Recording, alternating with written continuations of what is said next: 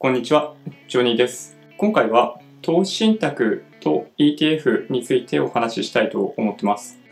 このチャンネルではいつもマーケットの振り返りや主要ニュースの解説、投資の Tips などをお届けしています。もしよろしければチャンネル登録をお願いします。今回お話しするのは国内投資信託と ETF の比較を行っていきたいと思います。背景としては先日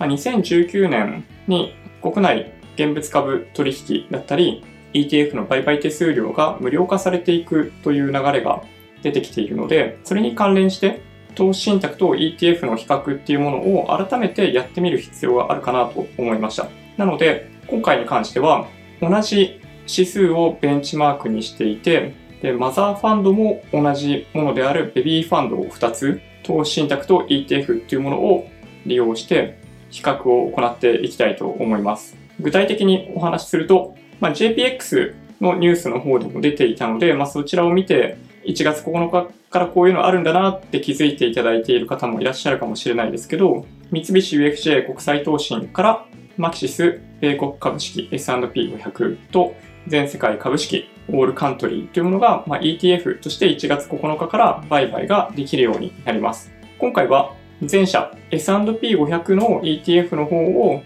まあ、例として比較計算していきたいと思っています。で、どういう商品なのかっていうのを、まあ、軽くご説明すると、まあ、商品説明みたいなものが PDF とかで添付されてるんで、そちらを見ていただけるといいかなと思うんですが、まあ、この ETF の特徴は S&P500 に連動しているものであり、まあ、それは投資信託の方も同じなんですけど、ここですね、ファンドの仕組みはファミリーファンド方式で、マザーファンドとして S&P500 インデックスマザーファンドというものがあります。これが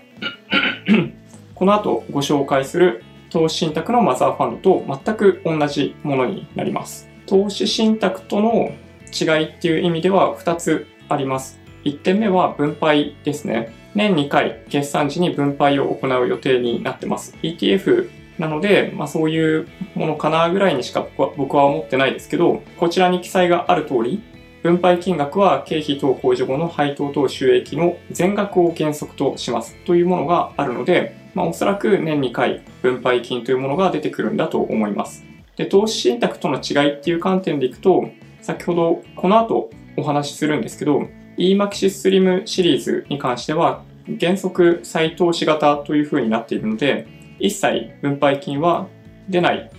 というふうに認識をしています。なので、違いの1点目がこの分配金に関して、違いの2点目については、信託報酬ですね。ETF については、日々の純資産総額に対して年率0.0858%というふうになってます。これが信託報酬ですね。一般に ETF の方が信託報酬が安くなります。理由は簡単で、投資信託の場合は販売業務を販売会社に委託委託しているからですね。なので、まあ、この後紹介させていただきますけど、これよりもちょこっと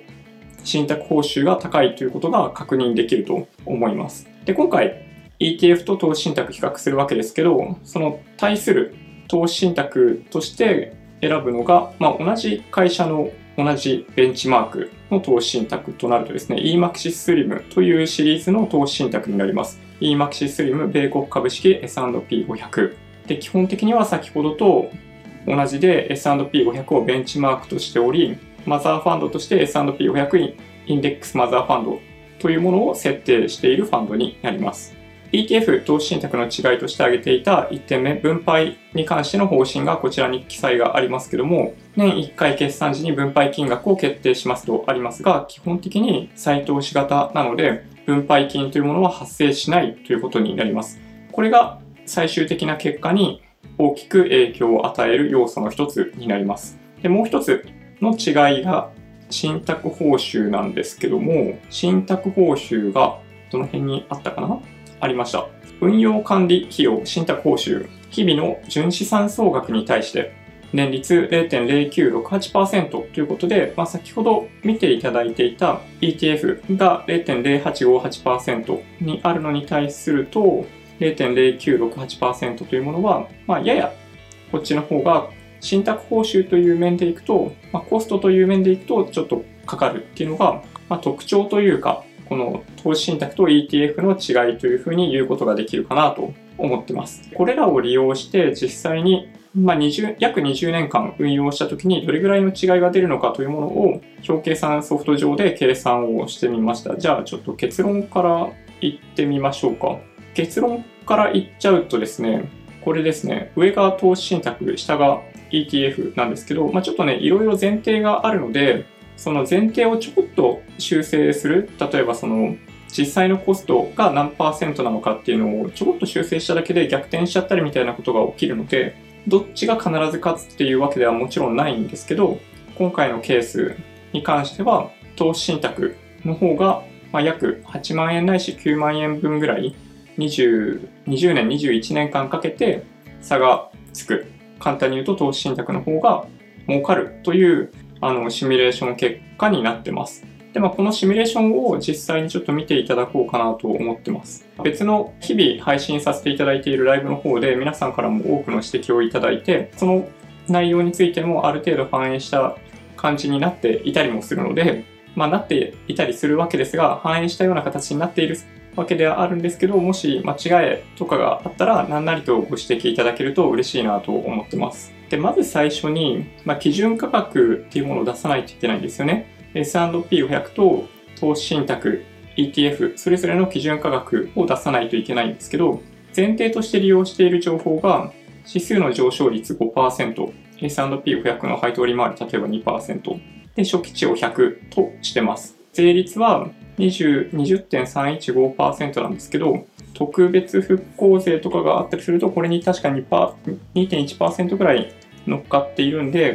まあ、この22.415%とちょっとしてみましょうか。で、毎年の投資額を60万円、投資信託の信託報酬を0.2%と仮にしてみてます。で、ETF の信託報酬を0.1%というふうに仮にやってますね。はい。これ実際には運用報告書とか出てこない限り、実際のコストがどれぐらいかってちょっとよくわかんないところがあるんで、まあ、これはあくまで仮ですね。先日の S&P500 の投資信託の実際のコストに関しては、信託報酬が0.15%ぐらいだった時に、実際のコストがおおよそ0.25%ぐらいだったような気がするんで、プラス0.1%をして0.2%というふうにしてます。ETF の方も、もしかしたらそれぐらいコストがかかるかもしれないんで、まあ、0.1%っていうのはちょっと ETF に優しすぎるかもしれないんで、0.15%にしときましょうか。はい。これを利用して、まあ、基準価格を出してます。投資信託の方は、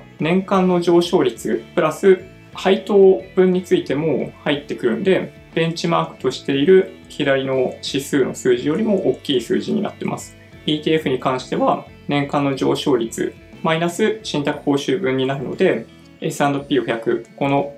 列よりもちょこっと低い数字になってますという感じですね。はい。まあ、ちょっとね、実際には、まあ、ちょっとこれ詳しい方いたら教えてもらえると嬉しいんですけど、まあ、海外の株式に投資を行っている、いわゆる、ま、投資信託にしても上場投資信託にしてもそうなんですけど、毎年、毎年、配当が出てくるわけじゃないですか。で、それに対しての税金の処理を投資信託側でどういうふうに処理しているのかっていうところに関してだけは、この計算上含まれていないので、もし、この計算上、なんかその点において懸念とかこういうふうに計算するともっと正確なのが出るっていうのがもしあれば教えていただけると嬉しいなと思ってます。はい。で、まずこの基準価格っていうものを、ま出しましたと。投資信託と ETF それぞれで出してます。あとは実際にどれぐらい購入できるか、どれぐらい数量にどれぐらいの数量になるのか、どれぐらいの資産になるのかっていうものを計算していきます。2020年に年間60万円で100円の商品を6000個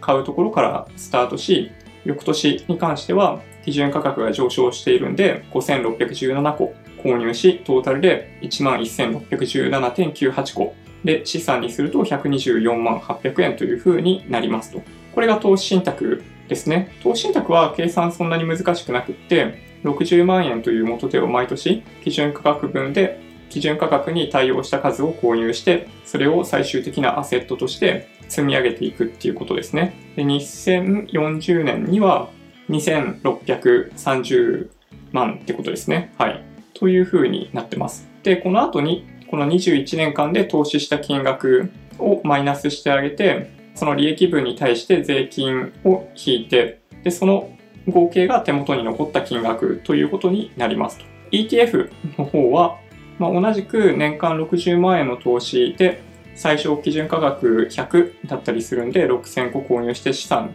60万っていうのが2020年の実績としてスタートするわけですけど ETF の場合は先ほどお話ししているように分配金があるので、まあ、配当とも書いてますけど、まあ、それを再投資に回すという作業を行います。2%ぐらいの配当がある前提で計算しているわけですけど、その中からあの先ほど設定上に項目として出てきていたまあ、約20%の税金っていうものが引かれて、残ったものを再投資するっていうのが計算に組み込まれてます。購入数量は ETF の基準価格に合わせた数量に毎年なっているので、まあ、徐々に減っていくわけですけど、2021年は5722.46購入しますと。配当による再投資額っていうのは、まあ、初年度の60万から生まれた配当金分で9310.2があります。で、それをこの2021年に再投資を行うと88.795という数量をさらに追加で購入することができると。なので、2021年、この2年度、2年目に関しては初年度の6000という数字にその年に購入した5722プラス配当で購入した88を加えて11,811.26という数量になります。これに基準価格を掛け合わせたものが一番右の資産になりますね。2年目に関しては1238に、ん ?128、123万8410円ですね。はい。という形で、この2年目からすでに投資信託と ETF で資産上の差というものはあるんですけど、元手が違うんですよね。再投資分をさらに追加で購入しているので、まあ、利益っていう意味では ETF の方が少ない。最後に払う税金が ETF の方が少ないっていうことですね。これをずっと投資信託と同じように2040年までずっと繰り返していくというのをすると、最終的な資産は2512万4000円みたいな感じですね。で、これを最後にまとめていくと、この一番下の表になりますけど、上が投資信託、下が ETF。資産が今お話ししたように、投資信託が2630万、ETF が2512万。で、投資額、投資信託は1260万。これは単純ですね。60万円。年間60万円かける21年間で1260万です。ETF の方は、この1260万に加えて分配金からの再投資っていうものが加わってます。利益に関しては最終的な資産引く投資額なので、投資信託に関しては1370万、ETF に関しては948万となり、それに対応する税額、まあ、約20%は投資信託で307万、ETF が216万というふうになります。なので、最終的に手元に残る金額がどうかっていうお話でいくと、資産、売却した時に、この資産から税金が引かれて、最終的に証券口座に残るということになるんで、この引き算をしてあげると、投資信託の方は2323万、ETF の方は2299万ということで、まあ、約23万円ないし24万円の差がこのケースで言うとついてるっていうことですね。はい。なので、まあ、このケースでいくと、投資信託の方がパフォーマンスがちょこっといいということですね。まあ、ちょこっとって言ってもね、本当にちょこっとですね、20年間とかかけても1%とかの差しかつかないってことですね。この計算上でいくと。で例えば、ETF の国内と ETF の信託報酬が0.1%とかだったりすると、この状況っていうのはさ、ちょっと変わってきて、最終的な差っていうのはわずかに12万円というふうになってきます。0.5%ですね、本当にね。なので、まあ、20年間かけてもこれぐらいしか変わらないんですよね。あの、どっちがいいかっていうご質問結構いただくんですけど、数字上でいくと、そういう意味では、どちらを選択してもいいんじゃないかなと僕は思ってます。はい。で、どちらかというと問題は、ETF の場合、分配金が入ってくる、それを再投資するっていう運用コストがどうしてもかかってくるんで、まあ、それが、まあ、めんどくさいっていう方は、投資信託一択だと思いますね。で、一方で、この分配金にかかる税額っていうのは、他の売買と、まあ、損益通算することで取り返すみたいなことができたりするわけなので、まあ、それを考えれば ETF の方がメリットがあるというふうに、ま考えていらっしゃる方も結構いるかもしれないです。で一つ ETF のデメリットを挙げるとすると、口数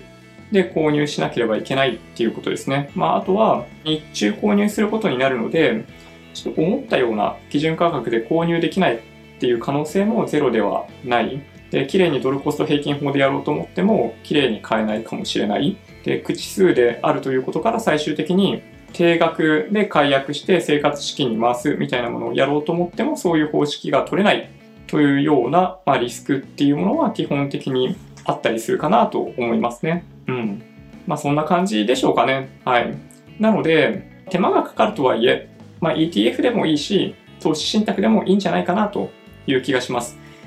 どっちが本当に良さそうなのかっていうのは今回お見せしたような計算方式を利用していただければ、まあ、問題ないんじゃないかなと思いますね。まああんまり差出ないんで、まあ、10万っていう金額が、まあ、大きいと見るか小さいと見るかっていうのはもちろんあるわけですけど、結論から言っちゃうと20年間でこれぐらいの差だったら、まあ、あんまり気にする必要はないのかなと思ってますね。なので、まあ、僕のケースで言うと、まあ、今後も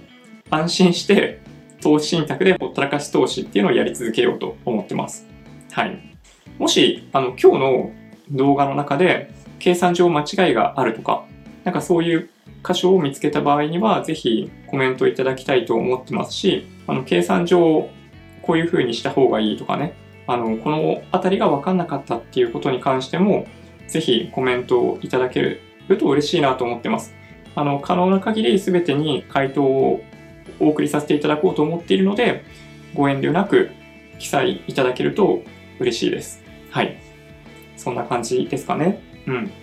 じゃあ、Twitter、Instagram のアカウントもあるんで、もしよろしければフォローお願いします。音声だけで大丈夫っていう方は、ポッドキャストもあるんで、そちらをサブスクライブお願いします。もし、今日の動画が良かったって方は、ぜひ高評価ボタンをお願いします。合わせてチャンネル登録していただけると嬉しいです。それでは、ご視聴ありがとうございました。バイバイ。